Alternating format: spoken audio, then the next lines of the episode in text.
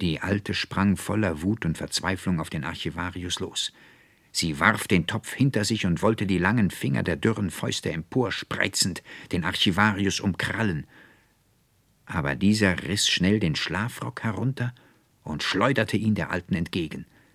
Da zischten und sprühten und brausten blaue, knisternde Flammen aus den Pergamentblättern, und die Alte wälzte sich im heulenden Jammer und trachtete immer mehr aus dem Topfe zu greifen, immer mehr Pergamentblätter aus den Büchern zu erhaschen, um die lodernden Flammen zu ersticken. Und wenn es ihr gelang, Erde oder Pergamentblätter auf sich zu stürzen, verlöschte das Feuer aber nun fuhren wie aus dem Innern des Archivarius flackernde, zischende Strahlen auf die Alte. Hei, hei, drauf und dran, Sieg dem Salamander! dröhnte die Stimme des Archivarius durch das Zimmer, und hundert Blitze schlängelten sich in feurigen Kreisen um die kreischende Alte. Sausend und brausend fuhren in wütendem Kampfe Kater und Papagei umher, aber endlich schlug der Papagei mit den starken Fittichen den Kater zu Boden und mit den Krallen ihn durchspießend und festhaltend, dass er in der Todesnot gräßlich heulte und ächzte, hackte er ihm mit dem scharfen Schnabel die glühenden Augen aus, dass der brennende Gischt herausspritzte. Dicker Qualm strömte da empor, wo die Alte zur Erde niedergestürzt, unter dem Schlafrock gelegen, ihr Geheul, ihr entsetzliches schneidendes Jammergeschrei verhallte in weiter Ferne. Der Rauch, der sich mit durchdringendem Gestank verbreitet, verdampfte. Der Archivarius hob den Schlafrock auf, und unter demselben lag eine garstige Runkelrübe. Verehrter Herr Archivarius, hier bringe ich den überwundenen Feind, sprach der Papagei, indem er dem Archivarius Lindhorst ein schwarzes Haar im Schnabel darreichte. Sehr gut, mein Lieber, antwortete der Archivarius, hier liegt auch meine überwundene Feindin. Besorgen Sie gütigst nunmehr das Übrige. Noch heute erhalten Sie als kleines Douceur sechs Kokosnüsse und eine neue Brille, da, wie ich sehe, der Kater ihnen die Gläser schändlich zerbrochen. Lebenslang der ihrige, verehrungswürdiger Freund und Gönner, versetzte der Papagei sehr vergnügt, nahm die Runkelrübe in den Schnabel und flatterte damit zum Fenster hinaus, das ihm der Archivarius Lindhorst geöffnet. Dieser ergriff den goldenen Topf und rief stark Serpentina, Serpentina. Aber wie nun der Student Anselmus, hocherfreut über den Untergang des schnöden Weibes, das ihn ins Verderben gestürzt, den Archivarius erblickte, da war es wieder die hohe majestätische Gestalt des Geisterfürsten, die mit unbeschreiblicher Anmut und Würde zu ihm hinaufschaute. Anselmus, sprach der Geisterfürst, nicht du, sondern nur ein feindliches Prinzip, das zerstörend in dein Inneres zu dringen und dich mit dir selbst zu entzweien trachtete, war schuld an deinem Unglauben. Du hast deine Treue bewährt sei frei und glücklich. Ein Blitz zuckte durch das Innere des Anselmus. Der herrliche Dreiklang der Kristallglocken ertönte stärker und mächtiger, als er ihn je vernommen.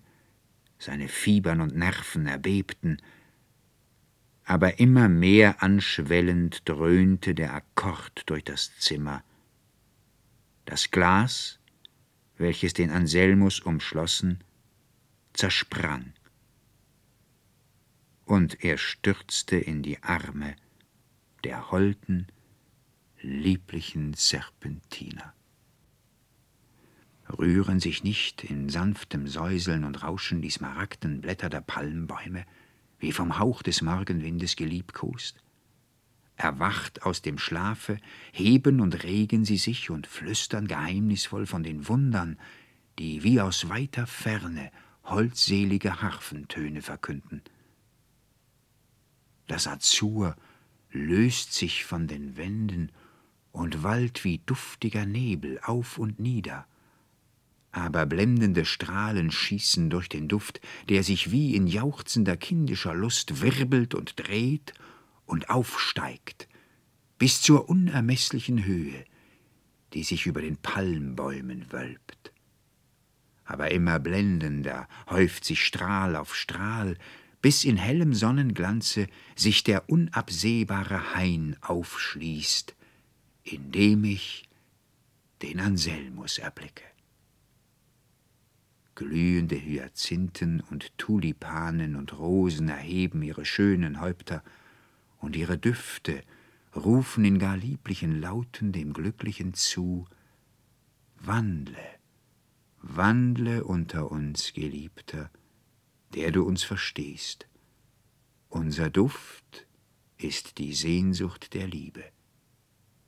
Wir lieben dich und sind dein immer da.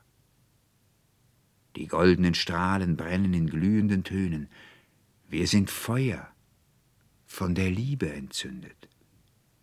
Der Duft ist die Sehnsucht, aber Feuer das Verlangen. Und wohnen wir nicht in deiner Brust? Wir sind ja dein eigen.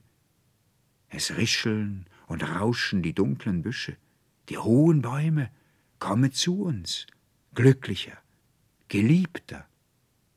Feuer ist das Verlangen, aber Hoffnung unser kühler Schatten.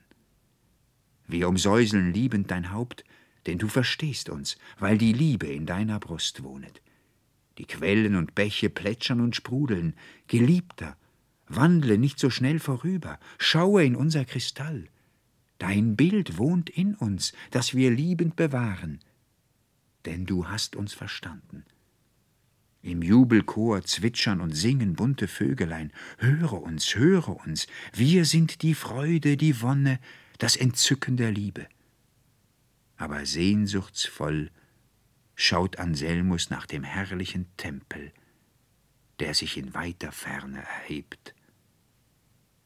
Die künstlichen Säulen scheinen Bäume, und die Kapiteler und Gesimse Akanthusblätter, die in wundervollen Gewinden und Figuren herrliche Verzierungen bilden.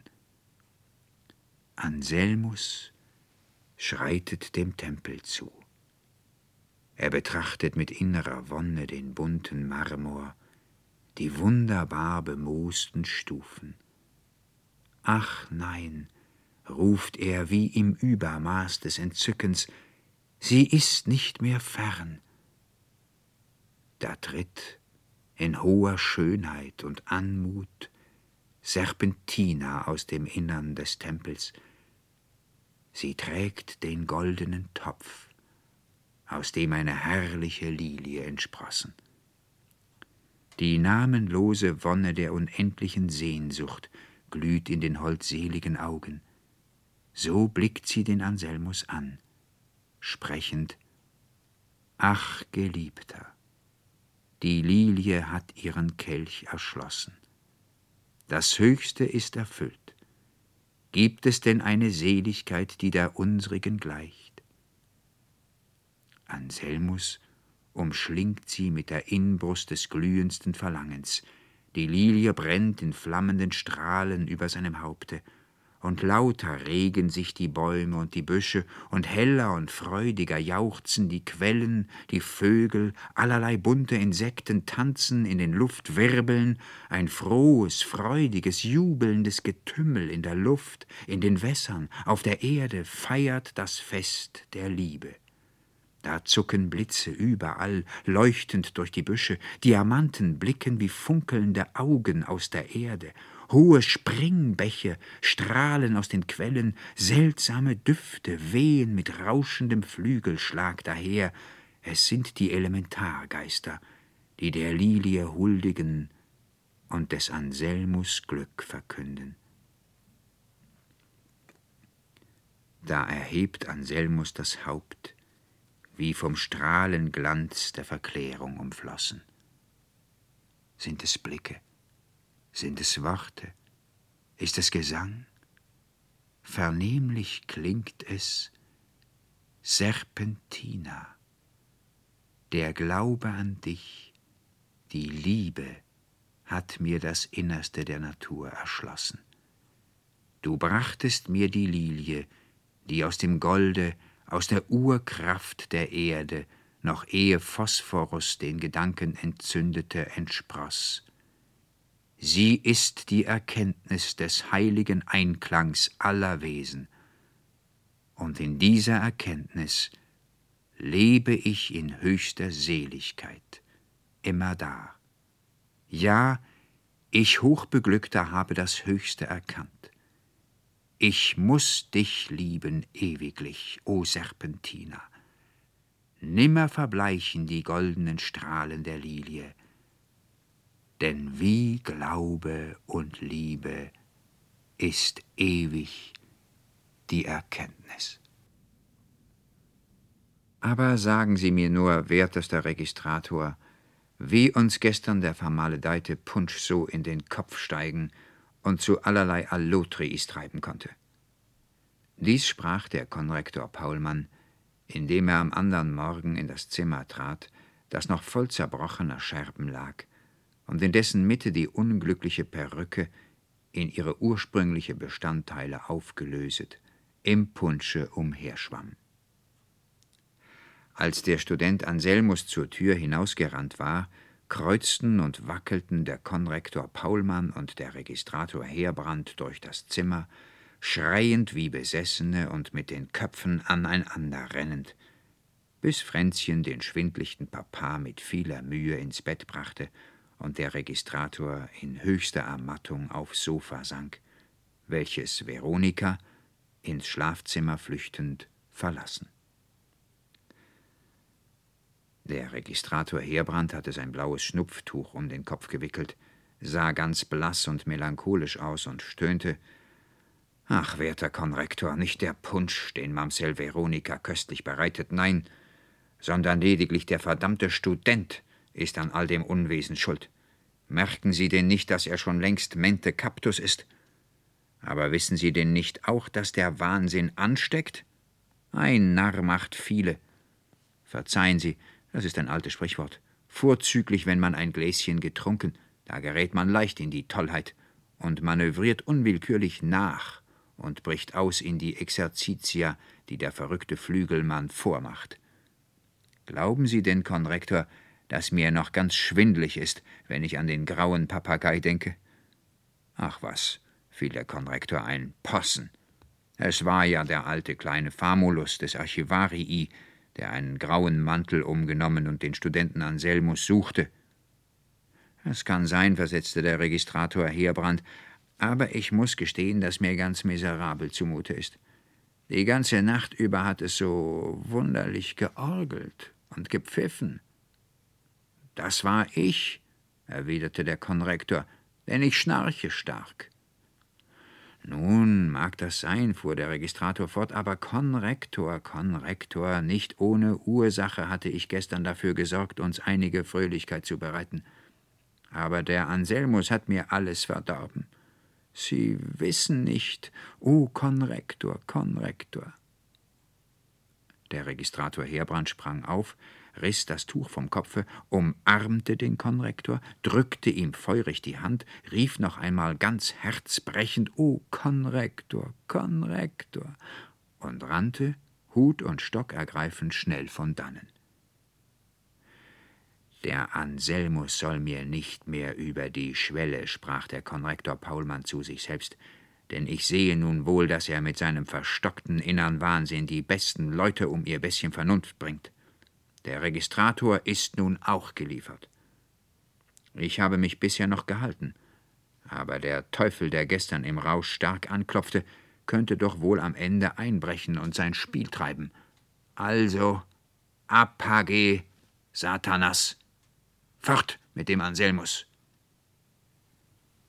Veronika war ganz tiefsinnig geworden. Sie sprach kein Wort, lächelte nur zuweilen ganz seltsam und war am liebsten allein. Die hat der Anselmus auch auf der Seele, sagte der Konrektor voller Bosheit. Aber es ist gut, dass er sich gar nicht sehen lässt. Ich weiß, dass er sich vor mir fürchtet. Der Anselmus, deshalb kommt er gar nicht her. Das letzte sprach der Konrektor Paulmann ganz laut. Da stürzten der Veronika, die eben gegenwärtig, die Tränen aus den Augen, und sie seufzte Ach, kann denn der Anselmus herkommen? Der ist ja schon längst in die gläserne Flasche eingesperrt. Wie? Was? rief der Konrektor Paulmann. Ach Gott, ach Gott, auch Sie faselt schon wie der Registrator. Es wird bald zum Ausbruch kommen. Ach du verdammter, abscheulicher Anselmus! Er rannte gleich fort zum Doktor Eckstein. Der lächelte und sagte wieder Ei, ei. Er verschrieb aber nichts, sondern setzte dem wenigen, was er geäußert, noch weggehend hinzu Nervenzufälle. Wird sich geben von selbst, in die Luft führen, spazieren fahren, sich zerstreuen, Theater, Sonntagskind, Schwestern von Prag, wird sich geben. So beredt war der Doktor selten, dachte der Konrektor Paulmann, ordentlich geschwätzig. Mehrere Tage und Wochen und Monate waren vergangen. Der Anselmus war verschwunden. Aber auch der Registrator Heerbrand ließ sich nicht sehen. Bis am 4. Februar. Da trat er in einem neuen, modernen Kleide vom besten Tuch, in Schuhen und seidenen Strümpfen, des starken Frostes unerachtet, einen großen Strauß lebendiger Blumen in der Hand, mittags Punkt zwölf Uhr in das Zimmer des Konrektors Paulmann, der nicht wenig über seinen geputzten Freund erstaunte. Feierlich schritt der Registrator Heerbrand auf den Konrektor Paulmann los, umarmte ihn mit feinem Anstande und sprach dann Heute, an dem Namenstage ihrer lieben, verehrten Mamsell Tochter Veronika, will ich denn nun alles gerade heraussagen, was mir längst auf dem Herzen gelegen. Damals, an dem unglücklichen Abend, als ich die Ingredienzen zu dem verderblichen Punsch in der Tasche meines Matins herbeitrug, hatte ich es im Sinn, eine freudige Nachricht Ihnen mitzuteilen und den glückseligen Tag in Fröhlichkeit zu feiern. Schon damals hatte ich es erfahren, dass ich Hofrat worden, über welche Standeserhöhung ich jetzt das Patent cum nomine et sigillo principis erhalten und in der Tasche trage. Ach, ach, Herr Registr, Herr Hofrat Heerbrand, wollte ich sagen, stammelte der Konrektor. Aber Sie, Verehrter Konrektor, fuhr der nunmehrige Hofrat Heerbrand fort, Sie können erst mein Glück vollenden. Schon längst habe ich die Mamsell Veronika im Stillen geliebt und kann mich manches freundlichen Blickes rühmen, den sie mir zugeworfen und der mir deutlich gezeigt, dass sie mir wohl nicht abhold sein dürfte. Kurz, verehrter Konrektor, ich, der Hofrat Heerbrand, bitte um die Hand ihrer liebenswürdigen Demoiselle-Tochter Veronika, die ich, haben Sie nichts dagegen, in kurzer Zeit heimzuführen gedenke. Der Konrektor Paulmann schlug voller Verwunderung die Hände zusammen und rief Ei, ei, ei, Herr Registr Herr Hofrat, wollte ich sagen, wer hätte das gedacht? Nun, wenn Veronika sie in der Tat liebt, ich meinesteils habe nichts dagegen. Vielleicht ist auch ihre jetzige Schwermut nur eine versteckte Verliebtheit in sie, verehrter Hofrat. Man kennt ja die Possen. In dem Augenblick trat die Veronika herein, blass und verstört, wie sie jetzt gewöhnlich war. Da schritt der Hofrat Heerbrand auf sie zu, erwähnte in wohlgesetzter Rede ihres Namenstages und überreichte ihr den duftenden Blumenstrauß, nebst einem kleinen Päckchen, aus dem ihr, als sie es öffnete, ein paar glänzende Ohrgehänge entgegenstrahlten. Eine schnelle fliegende Röte färbte ihre Wangen, die Augen blitzten lebhafter, und sie rief Ei, mein Gott, das sind ja dieselben Ohrgehänge, die ich schon vor mehreren Wochen trug und mich daran ergötzte. Wie ist denn das möglich? fiel der Hofrat Heerbrand etwas bestürzt und empfindlich ein, da ich dieses Geschmeide erst seit einer Stunde in der Schlossgasse für schmähliches Geld erkauft. Aber die Veronika hörte nicht darauf, sondern stand schon vor dem Spiegel, um die Wirkung des Geschmeides, das sie bereits in die kleinen Öhrchen gehängt, zu erforschen. Der Konrektor Paulmann eröffnete ihr mit gravitätischer Miene und mit ernstem Ton die Standeserhöhung Freund Heerbrands und seinen Antrag. Veronika schaute den Hofrat mit durchdringendem Blick an und sprach Das wusste ich längst, dass Sie mich heiraten wollen. Nun, es sei. Ich verspreche Ihnen Herz und Hand. Aber ich muss Ihnen nur gleich, Ihnen beiden, nämlich dem Vater und dem Bräutigam, manches entdecken, was mir recht schwer in Sinn und Gedanken liegt, jetzt gleich. Und sollte darüber die Suppe kalt werden, die, wie ich sehe, Fränzchen soeben auf den Tisch setzt. Ohne des Konrektors und des Hofrats Antwort abzuwarten, unerachtet ihnen sichtlich die Worte auf den Lippen schwebten, fuhr Veronika fort Sie können es mir glauben, bester Vater, dass ich den Anselmus recht von Herzen liebte. Und als der Registrator Heerbrand, der nunmehr selbst Hofrat worden, versicherte, der Anselmus könne es wohl zu so etwas bringen, beschloss ich, er und kein anderer solle mein Mann werden. Da schien es aber, als wenn fremde, feindliche Wesen ihn mir entreißen wollten, und ich nahm meine Zuflucht zu der alten Liese, die ehemals meine Wärterin war und jetzt eine weise Frau, eine große Zauberin ist. Die versprach mir zu helfen und den Anselmus mir ganz in die Hände zu liefern. Wir gingen mitternachts, in der Tag und Nacht gleiche auf den Kreuzweg, sie beschwor die höllischen Geister, und mit Hilfe des schwarzen Katers brachten wir einen kleinen Metallspiegel zustande, in den ich, meine Gedanken auf den Anselmus richtend, nur blicken durfte, um ihn ganz in Sinn und Gedanken zu beherrschen aber ich bereue jetzt herzlich, das alles getan zu haben. Ich schwöre allen Satanskünsten ab. Der Salamander hat über die Alte gesiegt. Ich hörte ihr Jammergeschrei, aber es war keine Hülfe möglich. So wie sie als Runkelrübe vom Papagei verzehrt worden, zerbrach mit schneidendem Klange mein Metallspiegel. Veronika holte die beiden Stücke des zerbrochenen Spiegels und eine Locke aus dem Nähkästchen, und beides dem Hofrat Heerbrand hinreichend, fuhr sie fort Hier, nehmen Sie, geliebter Hofrat, die Stücke des Spiegels. Werfen Sie sie heute Nacht um zwölf Uhr von der Elbbrücke, und zwar von da, wo das Kreuz steht, hinab in den Strom, der dort nicht zugefroren. Die Locke aber bewahren Sie auf treuer Brust. Ich schwöre nochmals allen Satanskünsten ab und gönne dem Anselmus herzlich sein Glück, da er nunmehr mit der grünen Schlange verbunden, die viel schöner und reicher ist als ich.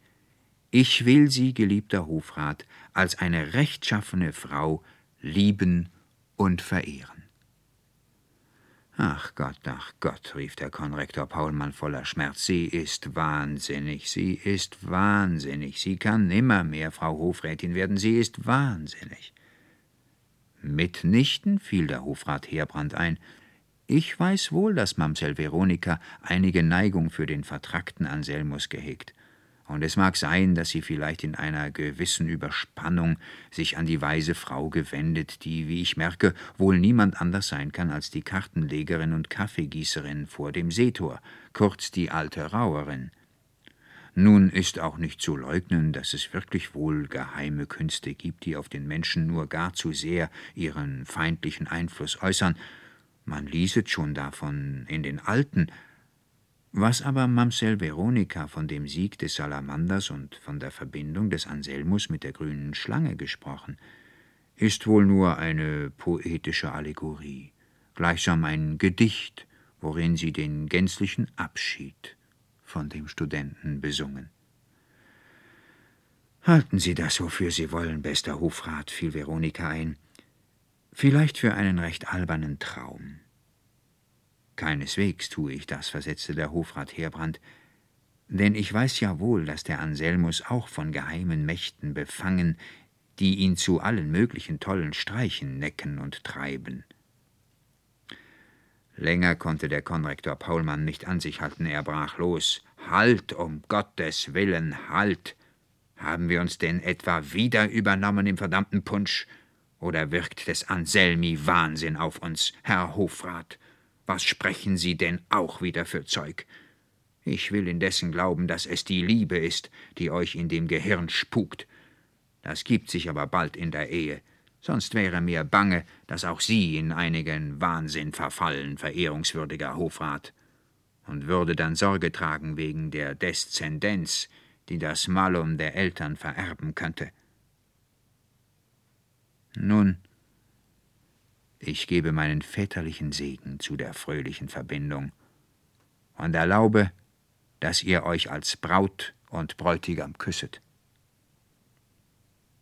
Dies geschah sofort, und es war, noch ehe die aufgetragene Suppe kalt worden, die förmliche Verlobung geschlossen. Wenige Wochen nachher saß die Frau Hofrätin Heerbrand wirklich, wie sie sich schon früher im Geiste erblickt, in dem Erker eines schönen Hauses auf dem Neumarkt und schaute lächelnd auf die Eleganz hinab, die vorübergehend und hinauf lorgnettierend sprachen Es ist doch eine göttliche Frau, die Hofrätin Heerbrand.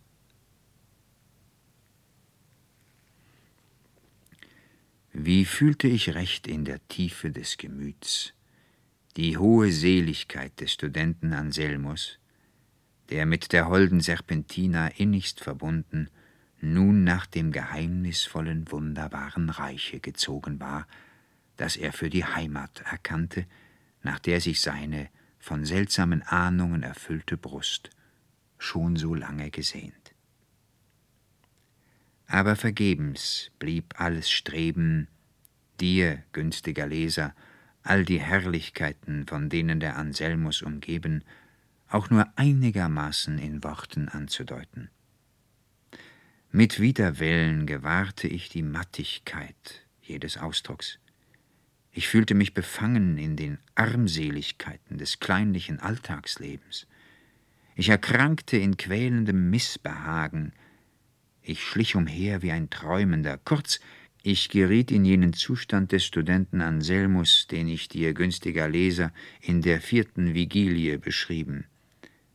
Ich härmte mich recht ab, wenn ich die eilf Vigilien, die ich glücklich zustande gebracht, durchlief und nun dachte, dass es mir wohl niemals vergönnt sein werde, die zwölfte als Schlussstein hinzuzufügen, denn so oft ich mich zur Nachtzeit hinsetzte, um das Werk zu vollenden, war es, als hielten mir recht tückische Geister.